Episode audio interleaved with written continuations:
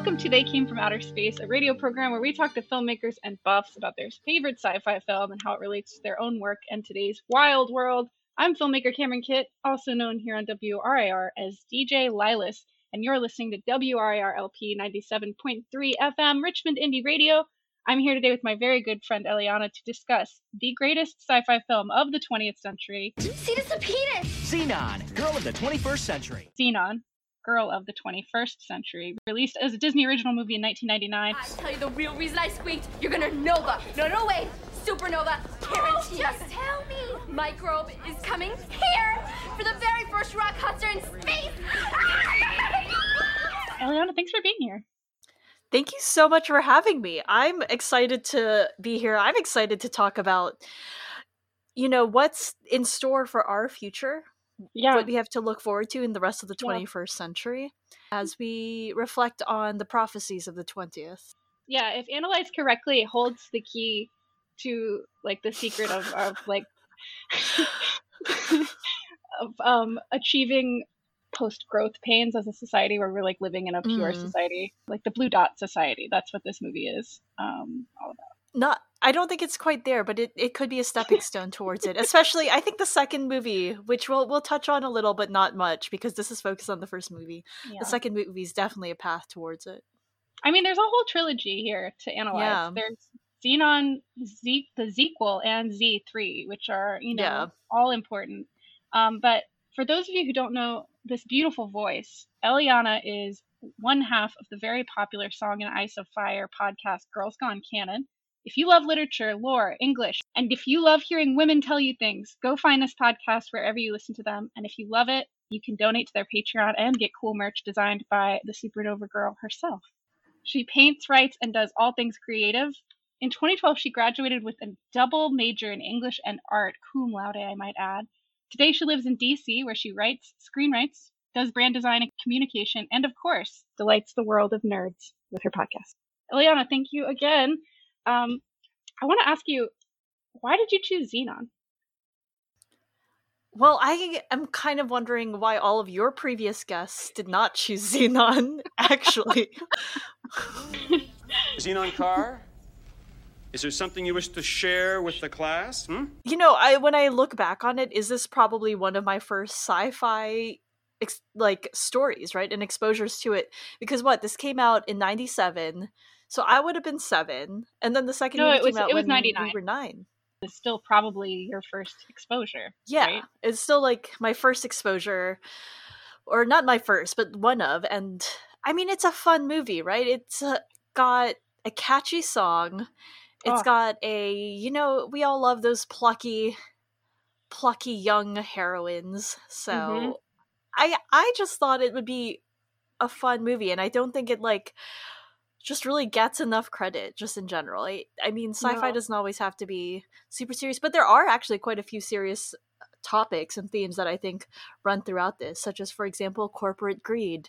And we can talk about we can talk about Oh. that in a bit. I I have a whole section on that. Like it's really unique. Like Disney movies do often tend to have villains that are like evil capitalists, which I find really ironic, right? Like it's like I'm sorry, are you- who, are, ironic. who are you talking about?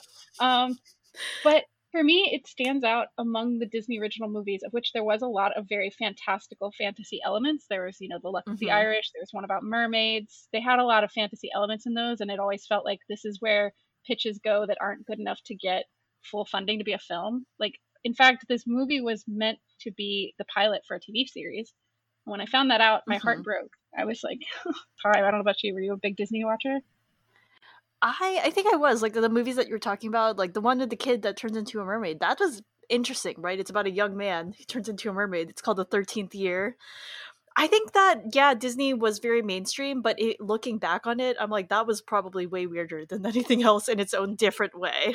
there was this period of time in the 90s and the early 2000s where the budgets going towards these original movies it was like there's a whole different production company involved. They felt very not disney. There's some things about it that feel very disney but they're very unique. Like this movie stands out to me. And you're right a lot of the original series movies are so memorable and they're very i think for us hold a very you know special heart special place in our 90s hearts right like for me it, It was a very formative time so they did Madeleine L'Engle's like A Ring of Endless Light, but it's actually very different from the book. I don't remember how anymore, but I remember reading the book after. I was like, this was pretty different. But did you know But- this is based on a book? I found that out as uh we were preparing for this, but it seems like they were more what picture books. But it is interesting. So, for those of you who have no idea what we're talking about and they've never heard this word before and you're just going along with it, I'm going to tell you a little bit about this movie. We will spoil the entire film, but that will not hold you back from enjoying watching this. What I consider and what actually, you know, objectively is the greatest sci-fi movie of the 20th century. It goes number three, Blade Runner, number two, Alien, and then number one is Zenon, Girl of the 21st Century. Like it's like no, there's really no question. Released in 1999 on the Disney Channel, Zenon Girl of the 21st Century is a one and a half hour thrill ride of anti capitalist girl power futurism. Unique from many Disney originals, it's based on a book of the same name. The film was written by two original authors, Marilyn Sadler and Roger Bollen, along with adaptation work by Stu Krieger, and was directed by Kenneth Johnson. Zetus Lapetus, it's amazing these people are not household names right now. Lapetus. I Zetus mean, Lapetus! My mom was like, I remember you saying that. Zenon follows. Hold on. Zetus Lapetus, how did you know? Whoa, talk about your karma major. Oh, Zetus Lapetus. I'm glad you did. Zenon follows 13 year old Zenon Kar, played by Kirsten Storms, and her best friend Nebula, played by Raven-Symoné, a team of troublemaking teenagers living on a corporate owned space station in 2049. LOL. Zenon uncovers a dastardly plot by the corporation president, Mr. Wyndham, to destroy the expensive research station with an adorable coin sized CD. No one believes Zenon, and she is punished by being, quote, grounded and literally sent to Earth, where she learns about boys, ponies, and gravity. Will she be able to save her station, family, and friends from corporate murder plots in time to see her favorite band?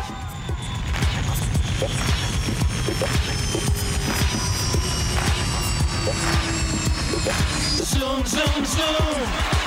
Yes, she does. Just so you all know, because we said we were going to spoil it, and the answer is yes, she does. There does come. It does have pretty high stakes, though. Like everyone does almost Mhm. die, and they come to death within only a second difference. And there's a really good that moment where the whole station shuts down. is It's amazing.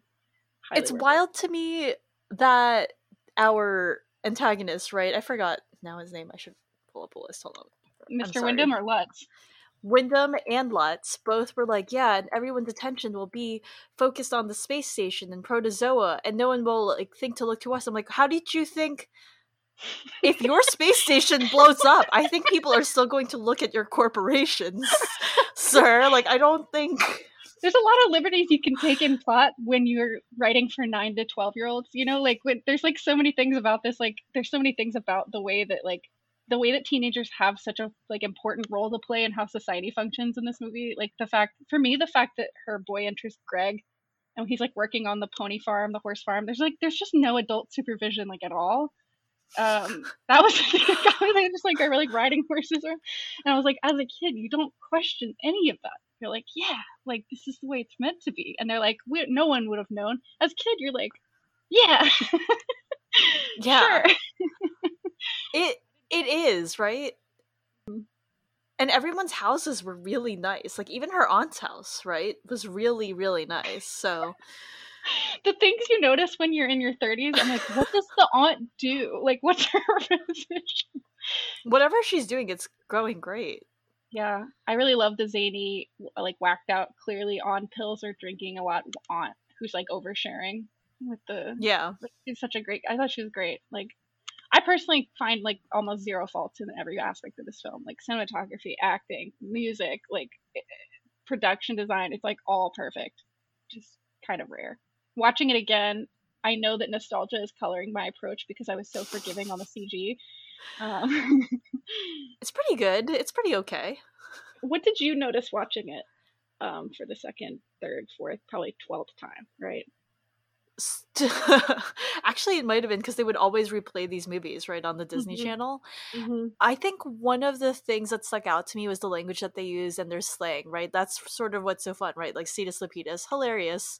And I'm like, I don't know, it's not that far off, right? Some of what they're saying. I kind of want to start using the word stellar more. Like, yeah, they used it because obviously, like, the whole connection with stars, but I'm like, that's a real word. And then, like, saying like, "Oh, this is so like Linarius or something." I was like, mm-hmm. "Ooh, yeah, It's- that's cool. We should say that." But It's adorable. thought yeah, go ahead. what I thought was so funny was that they said viral is means something is really bad, but that is in fact like a word that has entered our common parlance now. It isn't necessarily like always bad now, but I'm like I could see it in the year 2049 the way that things going viral is in our world ends up like not just like literally in terms of the times that we are in with the pandemic but also just like going viral things take on a life of their own like if you put a video out there and it goes viral you kind of lose track of it and then like who knows you end up getting harassed or whatever Yeah. so i'm like in 2049 viral could be bad Well said. I, I had not even thought of that. That I caught viral means bad, and I laughed because, of course, for us, we're talking right now in 2021 in December, and it's the time of the virus, right? Um, But Mhm. to be to go viral used to be an aspiration, and kind of still is for people, right? To go viral on the internet, like, right? Um, the other, the line that came after that is when he's explaining his slang. There's Earth slang, and then there's the different slang on the space station. I thought they were they did a good job of showing this kind of like yeah xenophobia. Um, but he goes xenophobia xenophobia. he goes, yeah, viral means bad, and graphic means beautiful. And I went, oh, because this is 1999. You know, graphics Mhm. are cool. The word graphic, a graphics Yeah. card, like all of the technology, the throwback, especially the tiny holographic CD. I lost my mind when I saw that because, like, you do your best with futurism, and there is a lot of really good futurism. But to think that in 2049 we're still using CDs was so precious. You know, Yeah. like how would they have known? But like that, there's a little like the futuristic CD was to be so little. He's loading a virus. Oh my goodness, I love it. I love that she used it as an accessory also. I'm like, oh, that's totally something I think I would have done. But also just like as you said, right, the the distinctions between Earth culture and space station culture. I'm like, how long was the space station up there that they developed their own culture? It actually got me thinking about you know, she was talking about how coming back to Earth, there would be all this gravity, and made me think a little bit about the expanse and the world building that they did in the expanse of like the people who live in the belt yeah and like Mhm. how it affected their bone density and things like that but yeah Mhm. um sorry you were talking about the technology and some of it as you said the futurism isn't like that bad like they they nailed the video calling No. here we are video calling right now it's just that their devices Yeah. are all way bigger they're just bigger than uh, i guess they didn't realize everyone would want things smaller or flatter. And- Well, because everything's Yeah. chunky and cute in the '90s. I do want to come back Yeah. to the logo, but this, but the the technology representation. I saw a very short interview with Kirsten Storms where they asked her about this was in 2013. They were like, "Well, what's your favorite thing about living in the 21st century?" And she Huh. said, "Well, the Zap Pad. Obviously, I think it's funny that the iPad iPad came out and Zenon was the first to have one." And I wonder, do we have Zenon to thank for video calling and iPads and phones? So Is this something that we I can really connect? Maybe. I'm not saying that we don't. I'm not saying we do, but like so this is something that I was pondering and I'm I'm to get like serious here for a second, but I remember what Neil Gaiman was talking I don't know if it was Neil Gaiman, but I, I remember a reporter was talking at a sci-fi convention in China like in what 2008 or so like something like that. They were actually like really advertising sorry they were really pushing um sci-fi literature in china and part of it is because they wanted to improve their science and when they interviewed engineers across the world who were making innovations they found that the running like thread throughout all of them is that uh, everyone had read sci-fi growing up. And so i think like zenon's interesting in that i mean it very well might have like had some sort of influence right? Like how do you create a future if you don't even know how to visualize it and what you want to make? And what i was also thinking about with zenon you know you're talking about how it's like this powerhouse like girl power film. When we were younger like a lot of when people think of sci-fi they think of a really serious films right or that or they think of star wars which allegedly is technically a fantasy by some standards but whatever ignoring that you know zenon is a sci-fi movie about and maybe even targeted towards young girls and women and we have an issue with having like women in tech right now right and so I was just thinking, like, what is the impact of Zenon on all that? But maybe not a hundred. But I think I I realized when watching that this this movie impacted me a lot more than I realized. Like I told you, a lot of my color palette for my own art and my films is Mm. exactly the Yeah, same. yeah, yeah. But her spunkiness and her character. But you said something about the importance of science fiction that is kind of like the whole crux of this podcast and my own obsession with sci-fi, which is how can we make something unless we've seen it in our minds? I think we're awash with Black Mirror and bad visions of the future and post-apocalypses and worlds where there's no escape, and that's not something you can work towards. Zenon, I can work towards. Like Yeah. there's a moment in the very beginning, she's walking around the space station, you don't really understand, and then she opens up her window and you see the Earth. And it's not a great shot now, but in the 90s it was an amazing shot. Because you're like, oh, she's in space station. And like, we don't, I, th- I think there, I actually wrote a paper about this in high school about the influence of Star Trek. Like, until we watched Star Mm, Trek, we didn't have sliding doors. Like, we don't, scientists Huh. don't realize this. Like, we don't influence, we don't really invent things until we see them in the collective conscious, and then we all subconsciously work towards them. So, creating nerd content for the world that we want to live in, like a positive future. This is like the reason I think I love this so much is it really it really represents the kind of storytelling that I'm obsessed with. That I think we need the most. To be honest, I can't believe I'm saying that honestly, but it's true. Zenon's the kind of movie we Yeah. need. I mean, like- so, uh, Go ahead. Science and technology like uh, i think it's funny that you brought up black mirror versus this right a more optimistic view of what science could be right like her parents are on the space station looking for cures to bone diseases and science and technology are not inherently moral or immoral it's how you use it Wow. Well, that's a big theme in this movie, isn't it? It is along with down with the capitalists like this is a super anti-capitalist movie. and the next movie, right? And then like uh, I I started the next movie uh, in preparing for this, but I haven't finished it. Right? It starts off with like suddenly the military takes over. Sorry, we're spoiling the second movie too. So then you have like the military industrial complex, sullying and using science for anyways. So Okay, if you're listening to this episode right now, we will be recording an episode on Zenon the Sequel. If you think you are qualified to talk about Zenon the Sequel, please email me at cameronrvideo at gmail.com. That's Cameron R Video at gmail.com. Write Sequel in your inbox subject line. You're listening to They Came from Outer Space here on WIR LP 97.3 FM, Richmond Independent Radio. I'm Cameron Kitt. I am here talking with my very good friend Eliana about the most important sci-fi film of the 20th century called Zenon, Girl of the 21st Century, a Disney Channel original movie from 1999. This is They Came from Outer Space. Tonight, See this repeated! blast off with a Disney Channel original movie, Zenon, Girl of the 21st Century. No air duct cruising, no recycle bin diving, and please try to stay out of restricted zones. She's your typical cosmic kid who's been grounded. Shuttle departure in three minutes. But when disaster hits home base, it's up to Zenon to save her family and friends up in space. Everybody up there is in danger mortis. Watch Zenon, Girl of the 21st Century, starring Kirsten Storms and Raven. Tonight at 8, 7 Central on Disney Channel. So, Eliana, can you please explain to me why this is an anti-capitalist movie?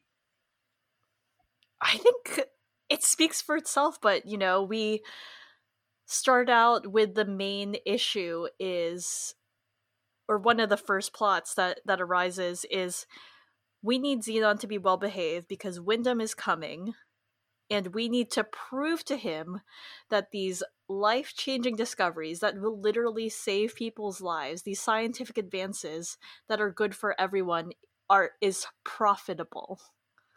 that is the first problem that shows up. And then the next Wait, plot wait, wait, wait. But as an adult who's worked in a business for a decade, I had a twinge where I was like, "Yeah, this is a huge, this is a huge suck of resources and money. I can totally see why this is." A, oh, like I felt for him for like a half second. I was like, the business side. I was like, "Oh man, this. I don't know if he could profit off this. This is a huge investment."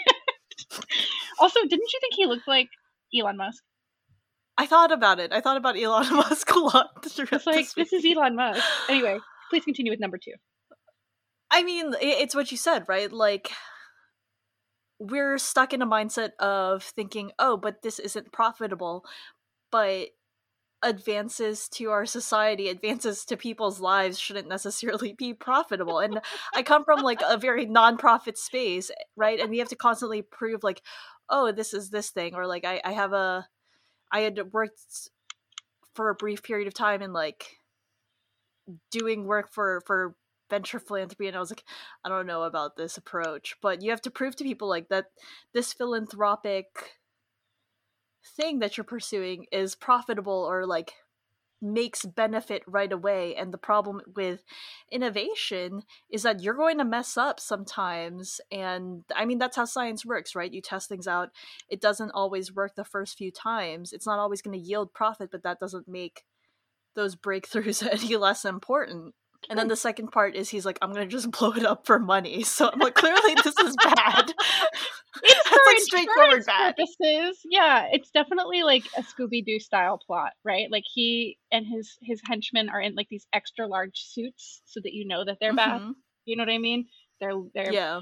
they got to get to their business meetings and um, i love all the like allusions to business but this leads to a really interesting question which is about our current state right? This movie is supposed to take place in 2049 we're here in 2021 thinking about the future. I have this argument with a lot of my friends about funding for nasa and we there's been this kind of moment in the past couple months of this very anti-billionaires in space thing and i did see a picture of the amazon space station and my first reaction was no right? As someone who desperately feels that we need more funding i think about what carl sagan said which is like the number one supporter and funder of science research in america is the military. And that the way that they uh-huh. approach science funding is we need you to find the blank for blank. And that's just not how science works unfortunately. Like you can't I, I don't know i'm not a scientist but i've read a lot of books about it. They're pretty clear that like most discoveries come when you're looking for something else. Viagra's a great example. You know like you don't you don't you can't like search and destroy with science. And that's the like crux of the problem is that's the only funding there is really besides and there's so much there's so much fighting for grants that things like bone density research are probably the only things that get funded right? So we're in a we're in a society where we don't really approach science in the way that it needs to be approached in order to have those resources. You've seen it from the other side. Um, so my question for you Mhm. is you know this is a research station funded by a corporation. How do you think we, we should fund science in the future? How should we get into space I mean, it's funny that you brought in the military because again, that is uh, the sequel. That's where they get the funding in the sequel. this movie these movies are so deep and, and, and rich and the text is just they're so yeah like you said they represent and predict the future pretty well Yeah, I mean, I I don't think that necessarily corporations shouldn't put money towards it, but it would be great if like collectively as a society we agreed that science was worth investing in in general, right? Like whether Mhm. that's also starting an entire pipeline, you know, in school, like showing the benefit and the importance of it, but not just not just science, right? You said that discoveries are made for many different reasons. Um and you know we we obviously need to continue investing in the humanities and the arts because i mean you and i have that background so i'm always going to be biased. And obviously writers play a role in all of this too right? They they create the stories that help inspire people to make these sorts of innovations but also i mean government funding that isn't the military that would be sick. Uh just understanding that this is a public good and you know it doesn't always have to be space, but space is also good. But I, I thought it was funny in the movie they brought up like they thought that Chelsea Cl- Clinton was going to become a president. oh i know that was a That low was- blow that was early in the movie too they're at their holographic school with their holographic teacher and they're talking about when chelsea clinton you know her presidency was different from her father she's really focusing on um under like underwater ocean farming which we actually are focusing on by the way so the futurism in the book obviously is really strong but that was definitely like Yeah. a gut punch I never knew history could be so thrilling. Ah, I'm glad you're thrilled. Yeah. As I was saying, Chelsea Clinton has taken a I thought it was funny because you think they're going to say she made history as being like the first woman president, and they didn't, which implies that there would have been one before or a couple even before then. So I think that's a little optimistic. I like Mhm. that that insinuation, but yeah, they they have her in like invest right as you said underwater farming so just things that are in general like this would be good for society but yeah. If this was an if it was a like nationally funded more like a nasa station the plot wouldn't work as well. Like the subterfuge aspect wouldn't be as powerful and the fact that Oh, she's standing up to the yeah. man right? Like this little 13 year old girl she has a line where she's like you fool everyone else mr wyndham but you don't fool me and she stomps off and i'm just like who is this child who is this bossy child good for her you know yeah, like she's a really good hero. I do think I do think I see a lot of myself in her character, and I wonder about like I do think there is a little bit of development of her character. Right in the very beginning, she says why like everything's always her idea. She's the ringleader. She's kind of the popular girl. Which no, I didn't relate to that part, but the she has this line where she's like, "Why be in the audience when you can be on center stage?" That was like one of the lines that Mm. establishes her character. And then at the very end of the movie, you see character development when she gives the gift to her friend to be on center stage and then she's in the audience. So I thought that showed some character development, even Hmm. though to be quite honest, I watching this again was really brokenhearted by how little of character we get of, of Nebula. Like how little of Raven's character Yeah, development there actually is. Like this whole black best friend trope is really endemic to this time. Like Clueless was another movie that was very Mhm. popular at the time where you have this kind of very flat cardboard character that is your black best friend. It's kind of supposed to make you look cool and cultured. There's a whole there's a lot of stuff and research into it. But I was kind of like, I don't think that this would that would fly today. I don't think that that would ever happen. Like that lack of development of her character. I would have loved. I want to see more about her. She's just kind of there to be supportive. Like okay, and then you know, at the end she gets a little bit of character development. Talk about Nebula and Raven-Symoné. Yeah, Yeah, I absolutely agree. You know, I think, as you said, there's a little bit towards the end in that she learns to also break the rules a little, right? And tries to be more like her best friend. But as you said, this is something that was very much in the 90s of diversity, but not necessarily inclusion. And I, I will mm-hmm. say, like, at least they did have. This is like a super low bar, and I'm not saying that they get any props for this. I'm just saying that it is. They had Nebula and they had black characters, which is better than the depiction of sci-fi Uh, or a future, right? 2049 where there aren't any black characters, there aren't any people of color because that is a criticism that's levied against a lot of stories, rightfully so, of like what happened to what happened to people of color in the future, right? And that they show it throughout. So there is that. I it's why it's actually why I love the expanse so much. There's a lot about the expanse Yeah. that isn't that isn't my vibe and that they don't show our progression, they show all of our faults, right? That shows about how we've not really progressed as humanity at all. We just have gone to space. However, there's like no white people at all in the show. And I think that's just representative of trends, like actual anthropomorph anthropological trends of, of like eh, there are people who are lighter skinned, but there's almost zero white people at all in the show. And it's very once you Hmm. realize it, watching it as a white person, once you realize it, for me it was like thrilling because I was like, oh wait, that is what the future will be, isn't it? Like everyone will be more mixed together, more or less. I mean, I'm sure there will still be enclaves of people, but like in a hundred years, sorry to break it to you, Nazis, but like whiteism, white whiteness is dying out. It's not going to stick around the same way.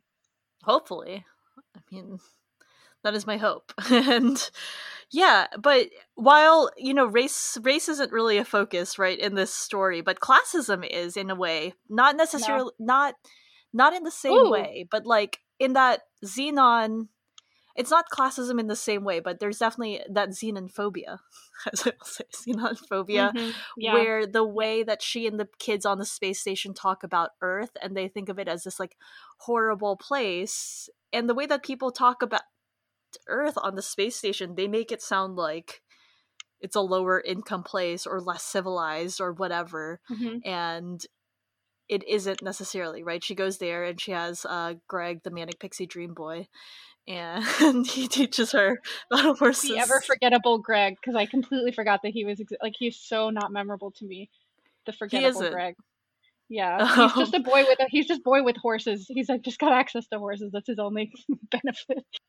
That's like apparently that's a trope i guess there's a recent netflix film that had a boy into horses also and but yeah like the way that they talk about like oh the disease is there and like everything's heavy and as though the space station is a utopia but only some people get access to that right and it reminded Mhm. me briefly of i don't know if you watched uh the 3% that brazilian like sci-fi dystopian thing on netflix where No, is it i good? mean i thought i haven't watched the latest season but i thought it had a really interesting fun premise it's got like a you know, Hunger Games, Squid Games thing going on where, like, at the end, some people get access to. No, I don't think people die. You just, like, get eliminated through a normal way. No dying. You just get sent back into, you know, they have it as a slum area, and then you get to go to, like, this utopia.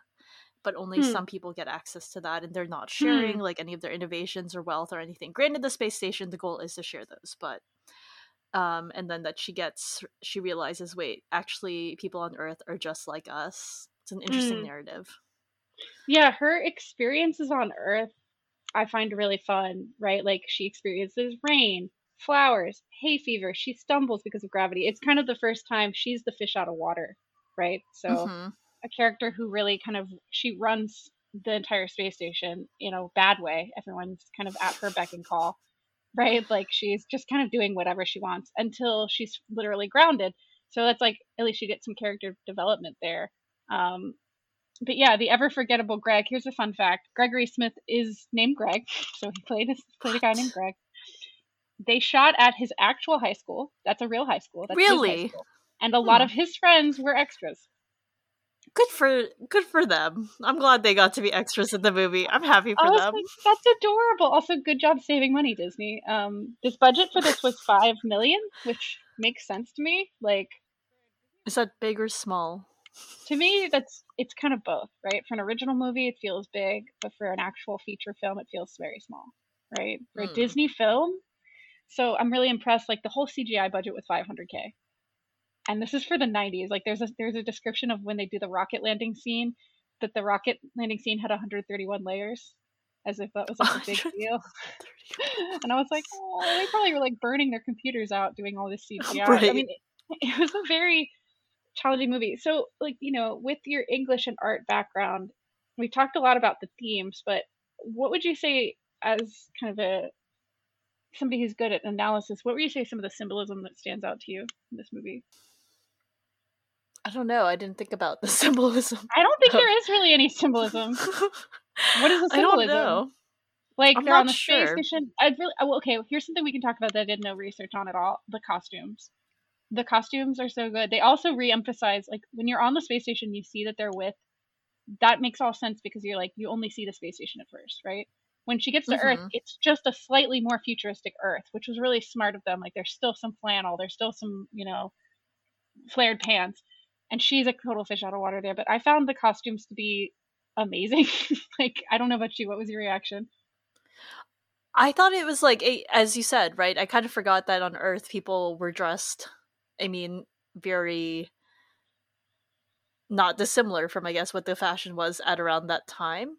Mhm. And whereas, yeah, the space station was so futuristic, so I thought that was like a great way to to show that and do that visual storytelling. And I thought that the I thought at first like the space station costumes was like oh how 80s right? Like as you said right Hmm. those futurism aspects. And as i thought about it more towards the end i was like maybe first of all people were very covered up. Eh, you know the spandex looks like it might be a bodysuit. Mhm. and i was like maybe it's because it's a disney movie but i was like oh maybe it's cold on the space station so people wear mostly full body things. Ah, or they have to wear tight things to keep their skin inside oh yeah for the blood compression for blood too. compression. But then they like changed that a little later, and also I really liked her parents. Like I don't know if they were like silk, like lab coats, or lab coats were like this yellow mustardy color, which Oh, I don't know if that's like any good for a lab coat or not. But I kind of liked those. Those were cool. I would wear that to a business meeting. That was like their science officer garb. Did Yeah. you notice that? That like everybody wears colors. It's like Star Trek, right? So the science officer outfit you could pull up. I also love the inclusion of the stress helmet, like when Zenon does all this crazy stuff. Oh, like, yeah. my mom has to go in the stress helmet. I was like, I want a stress That was helmet. good. There's just so much beautiful Uh. futurism packed into this movie. To me, I it just feels so not Disney in a lot of ways. The things that feel very Disney are the fact that everyone has to be paired up and everyone has to have a romantic partner Mm. in the end. Like the zany aunt has to get paired up with the Yeah. captain, and everybody has to have their little happy ending. Um, but yeah, like so much of those little parts that made it feel so unique. I wonder. I have to read the book, or like if that's attributed to the book. Before we go to our next break, I wanted to ask you a little bit about Y2K. Right, so this movie came out in 1999 Okay. this came out if it came out in April 1999 so the real Y2K craze didn't really start until later in that year but share a little bit about like what your experience it was with Y2K and like where you feel like this movie stands on that That's so funny. I kind of forgot that that is Mhm. the context of this movie. Obviously, like part of it is playing on we were at the turn of the century, right? But with the title and the concept, but I guess with the Y2K, I just remember people being like, "Oh, all our machines are to stop working. They're all to crash cuz like the computers are too dumb to be able to understand like we got to move the zeros over to the next century." Turns out the computers were all very smart. Thank you, computer. I'm speaking into a computer right now. Hopefully, it remembers me saying this. I say please and thank you when I talk to, like, I don't know, Siri or something. They're going to remember that. And, um, so that's, I think, the so you're saying Y you're saying Y2K never left you because you're still being polite to the computer No, I'm, I'm, that's no, that's not what I'm saying. I'm saying that I know Y2K advances, right? Because I found out that turns out the computers were smart enough, but maybe part of it is that anxiety of oh, all the machines are going to stop working, right? Like that virus that came in. Is that is Mhm. that why inspired by the Y2K like anxiety? Oh, definitely. Like, well, the fact. Oh, so when the ship starts breaking down, that to me is representative of the Y2K anxiety, right? Is this this idea of like the distrust of technology, the Mm. falsity of the human endeavor, right? That like we're the one- ones that bring ourselves down, right? Like the space station was doing fine, but Mm. like we brought a virus into our own space station because we're, we're do we even do we even deserve to be in space? There's a lot of like those questions for me. yeah. But the fact that there is a virus and it is anthropomorphized, or not anthropomorphized, but promorphized as a little like centipede, little worm that goes into the computer and eats that Mhm. is very memorable to me. And I don't know if that had, I'm sure it was copying something. But there's so much of the space station that starts to get taken down. This is, of course, internal corporate espionage, not really corporate murder plot. And the, the whole station is shaking and, and falling apart, and people are going to die. I distinctly remember that anxiety. As a kid, I didn't really understand. I, we had a computer at, my- at the time, but it was big. And so, for those of you who are under 25, computers used to be these big boxes that were heavy, and you would have to wait for a whole 15, 20, sometimes 30 seconds for a single page to load, and you were happy to watch Mhm. it load. You were happy to have, like, Mhm. technology was very different then and we we didn't have quite the same kind of blase relationship that we do now where we expect it to be perfect constantly right like if my wi-fi is even a little bit slow i act like i don't know like a 16th century mop like i'm like oh like i'm just i'm so i'm so i'm so like over it. i'm like i can't believe it's like I, I, we have so much expectation now that we didn't then we didn't understand how it worked but i knew people and there were definitely like concerns that the world would blow up like that was the phrase i Remember. Oh, remember, yeah. things would blow up you know the state the power plant would melt down because the zeros would Mhm. roll over. It Yeah. was a real thing. like people were really truly worried. And if you were too young to understand that, it's kind of hard to understand what that moment was. Like those two, like 2000 and 2001 are very landmark experiences for humanity, just like what we're living through now, right? It shapes our consciousness. It shapes what, how we feel about things. Absolutely. I mean, that distrust of technology, as you said, right? Like, it's what this is the same year The Matrix came out, right? It is. It's considered by many to be the greatest year for cinema, like ever. And it started with Zenon. Precipitated by the greatest film of the 20th I mean, century. yeah, it kicked it off. So, Speaking of the greatest, you're listening to They Came From Outer Space here on WRIR. This is a sci fi movie review show, and we are talking about Zenon, Girl of the 21st Century. My name is Cameron Kitt. I'm here with my friend Eliana, and thanks for listening. Make my heart go, my supernova girl. Make my heart go, my supernova girl. Supernova girl. Alright, bring it down, boys. And number two, Zenon asked me to pass her winning dance on to somebody she says is always there for, without question, up for every adventure she ever proposes. Everything a BF should be. Nebula. According to Zenon, you're the true winner, Major. So why don't you come on up then? Come on! Go. No, no, you won. You go. I got to ride all the way back on the shuttle with him. So, Eliana, take it away. Anything you want to talk about? All right, so in that time that we had our break and that spot, I remembered a symbol for the symbols in question. so I would like to bring that symbol forward now. Uh, the one that I that caught my attention was during the horse scenes, hmm right, where the horse Zenon is at first afraid of the horse and is like, "Oh, maybe we should leave the horse in the stable." And the way that she phrases it is something like, "Oh, the horse seems like it really likes being in that stable and very safe there." And then Greg is like, "Uh, no, the horse wants to run around. Let the horse out." Right? But the horse is a symbol for Zenon who has been just like on that space station and has never experienced life, gotten to run around and really seen anything. So that's a Wow. that's the symbol.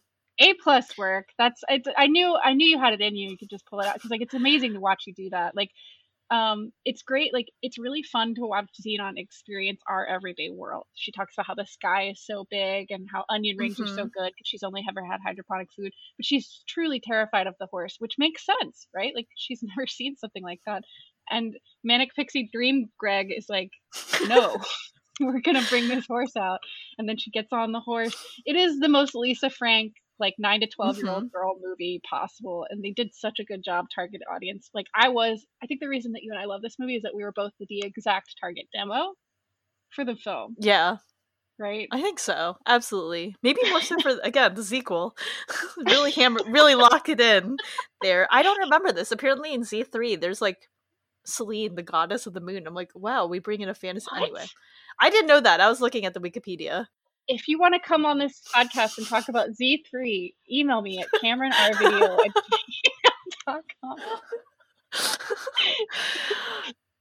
We say it like we're joking. She's not joking. i'm not She's joking i have access to these films now so it's like Yeah. okay let's talk about protozoa and microbe um why is that song such a bop I don't know anything about music composition other than I mean it just bangs.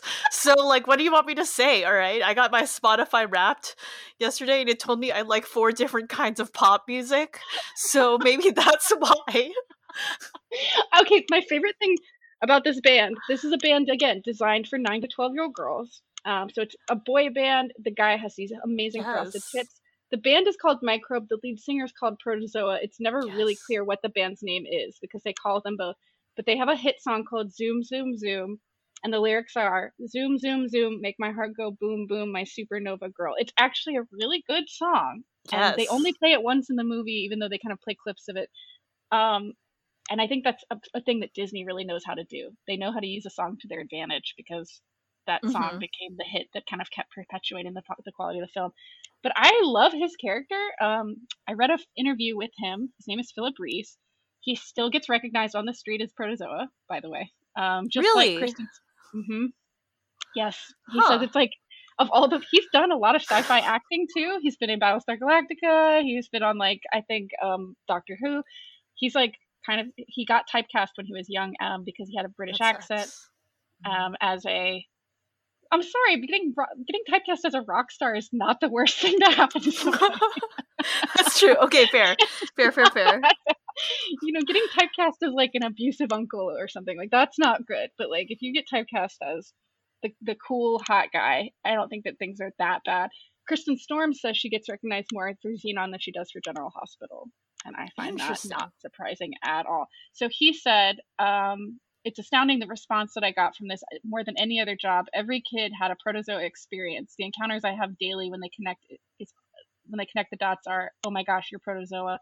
And when he was eh, creating his character, he said he's a bit Bowie, a bit Elvis, and a bit Liberace. However, he's very clear in the film that they are a rock and roll band, and I find that really funny. yeah, I do too. the casual regard with which he has towards his guitar. Um, but he actually he like touches it once or twice. it's more like a prop. But um, what are you expecting from a Disney Channel original movie? For me, I found him when I watched it again. He's like the hero who makes the movie happen. You know, he's At great. The very end. He's a great character. He like he's on Zenon's side. He's on the side of his fans. Zenon comes to him asking for aid, saying like, "Please help me. This corporation's trying to take me away." And he's like, "No, you're on my side." And he like subdues these henchmen with alcohol and then like is her hero and he like really like reps amps her up to the rest of the station like he's a great character he doesn't really have any flaws you know and um i just wondered like what are your memories of that as a kid? Do you remember the song when you watched it? Oh i think the song's iconic. I remember it aliens remember it and again the plot is he plays a big role in the sequel too. He gets some character. I mean, I think what's lovely about Protozoa, even though I don't understand why they needed to be a rock band, as you said, they, as I was listening to the song, I was like, where do the guitars like play a role in this whatsoever? There are three people playing guitar on stage. I just I don't know anything about music composition or anything, but I know that there are too many instruments up there for what I heard in that song. And they could have leaned into it and made it a boy band, but I don't think they wanted to. And Protozoa is just a wonderful himbo who saves the day in many ways, and that's why we love him. yeah he i mean i learned i'll be honest this sounds this sounds ludicrous to say but like i learned about filmmaking from watching this movie right like Really? I learned about filmmaking. What you just said is really powerful. They could have made it a boy band, but they didn't. They didn't because they didn't have enough time. You don't have enough time to introduce a Mm. whole cast of characters that are different Yeah. boy band characters and have her choose one. You know, like you only have enough time to really ramp up this whole character that they're obsessed with, make him the hero. Like the way that they do like payoff, right? The whole movie, the very beginning, they're talking about how Protozoa is going to come play at the space station.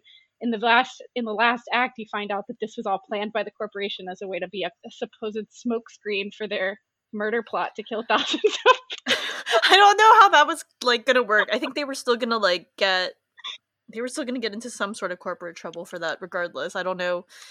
I don't really understand. you know um, apparently there's really good insurance money on a space station I guess so. What do you like how do you insure that, right? Like and also is this the first of their kind? Did they have competitors? Were there competing space stations? I also am curious. this is something i'm thinking about i'm really wondering if there's any like fan fictions based in the zenon Oh. universe um, and i really do Yeah. want to see the i want to rewatch, rewatch the sequel in z3 my hope is that if there's one corporate station there has to be others. But the thing that saddens me is i don't want that part to be our future. There's a lot that i do want to Oh, I agree. future, right? I want to live on a research station above the earth. Absolutely. But do i want it to be funded by amazon? Absolutely not. No. and that's that's I think the problem, right? That's that is part of the problem of why coming back to the beginning having space stations and research like that funded by corporations. Uh, you should see if Phillip Rhys will uh, do this will guest. Oh my gosh. Sequel. Phillip Rhys, if you're listening, please email me. Cameron Um, my last question for you, Eliana, is you know, you've you've done screenwriting before, you have like a writing background, you think about plot. What can this movie teach us and what would you say are some takeaways for making low budget sci-fi work? Is it low budget? I don't know what the takeaways it's low budget for. Disney. It's and, and honestly, a five million dollar budget today is not insurmountable for. A, it's still considered low budget for films. Well, I think what I saw in this movie that was interesting is that this plot didn't necessarily need to be sci-fi, and it works, right? It works as a sci-fi plot. It works because it's within like the space station, etc. But it could have been anything, right? Like so and so is going to do this thing, has been sabotaging the town, right? This dam is about to explode, right? And harm all the villagers down river, which is the plot of Frozen 2 and i mean it doesn't need to be a sci-fi at its core it's about a young girl that no one listens to because and and this is something that I wonder too, right? They cast her not just as a young girl.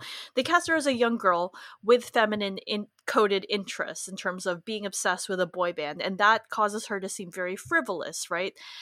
And then we find out no, she's piecing together this whole thing and she is determined to get back and save everyone. She cares about all of them and she leaves behind her love interest, right? Yeah, they kind of stay together for apparently, I guess, two years, which is actually kind of remarkable for a long distance relationship. and very long distance, might I? I agree. So that's kind of remarkable in and of itself. But she leaves the boy behind to go save people. That was more important. And I mean, I think it's it's a at its core, it, what makes it a successful story is that it's just, I think, relatable. I think what young girl Mhm. doesn't relate to people not taking her seriously because Mm. she's a young girl. Exactly. No, that's really powerful. You know, her other older woman. yeah, not being taken seriously in general, and uh, and I think I lo- there's something that's still relatable about her, like proving all the adults wrong. Because she was Mhm. the conviction of her beliefs. I found I was trying to think the themes are like listening to your parents. Because everyone's like, "Haven't you learned your lesson yet? Isn't don't don't like this happens like four times." They're like, "Maybe you've learned your Yeah. lesson about jumping to conclusions," and she's like, "No, like these are these people are straight evil." Um, Yeah. The fact, the fact that besides being obsessed with a boy band, she and Nebula's main interest is jumping into the trash compactor to get material. And I was like, there's a scene in the trash compactor where I was like, wait, she's in the compactor. Like that's a Mhm. Star Wars reference, and It is. scary. Like. I felt like my own dad. I was like, "Get out of there! Get out of there, Xena! That's dangerous." It is dangerous. I mean, she does do a lot of things. I'm like that. That was dangerous, but I mean, there's that what XKCD comic right where they, you have a scientist. They're like, the scientist does the same thing again after he gets like zapped. To see, does that happen every time? So Mhm. great You mindset. gotta from her. know. So what I'm hearing from you is like what makes this a powerful story is that it's really relatable to the audience. And honestly, no matter what packaging you put that in, you have to make sure that your story is relatable and not uh I don't know, too too deeply rooted in the in the plot points of the genre, maybe. Because you could say that this movie gets run away with the whole genre, but it stays really strong to its characters and the emotions of the characters, and it does a good job of developing characters quickly. Like Margie gets developed Yeah. really quickly. Like they get in and get out, and characters have a way of telling you exactly what they need. The aunt says, "I've just never been good at taking risks." She like straight says that. Yeah. Yeah.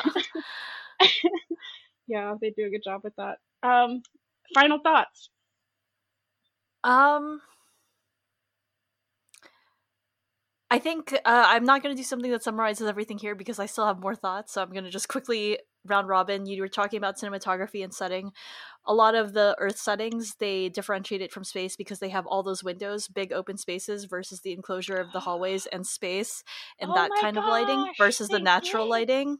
Natural lighting versus artificial lighting. And then also you were talking about how everyone gets paired up very the, the one thing that feels very unfuturistic it's a very straight movie people are very heterosexual which i think uh, which is at the forefront Protozoa is very bi to me. I'm just saying. I, I think he actually would be disney just would have never portrayed him as such and i thought about this a lot because Raven-Symoné in real life is a lesbian so I didn't know that. This was her. So, so three of the main characters in this movie were all voice actors on Kim Possible. I don't know if you knew that. really Uh huh. Let me pull that up real quick. That's so and, many. and so Raven-Symoné went on to have her own very popular Disney show. So Kirsten Storms, Raven Yes. Simone, and Zach Lipovsky were all crew members from the Kim Possible franchise. Kim, Kim Possible was the voice of Bonnie, Raven was the voice of Monique, and Zach was the voice of Matt. Um, actually, no, wait. Zach played Matt, was one of the directors in the live action Kim Possible movie. Wow.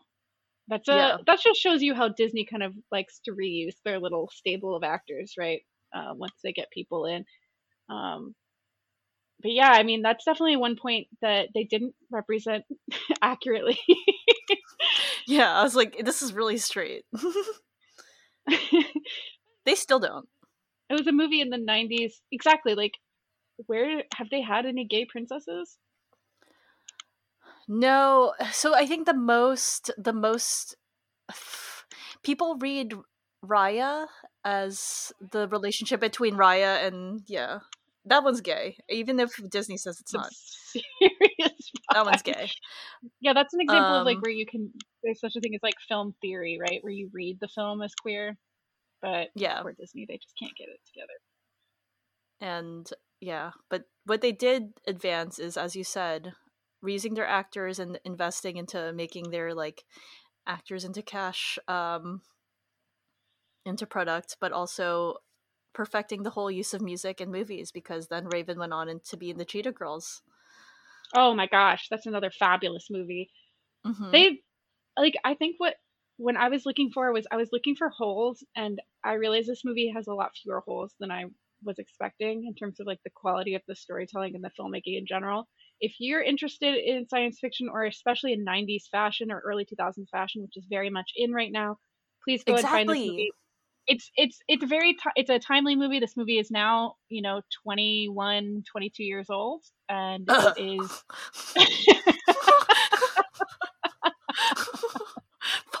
i'm sorry it is worth a rewatch or a first watch if you've never seen it. You can find it on Disney Plus or somewhere on the internet. And I just want to say, Eliana, thank you so much for coming on this show. thank you so much for having me cameron i know that we were trying to find you know what is a story that that would warrant me coming on here and i was like i'll come on for zenon And what did I respond with? Yes you were like immediately like absolutely I was like, yes. Um, you've been listening to They Came from Outer Space here on WIRLP 97.3 FM, Richmond Indie Radio. My supernova girl. Make my heart go. My supernova girl. Make my heart go. My supernova girl.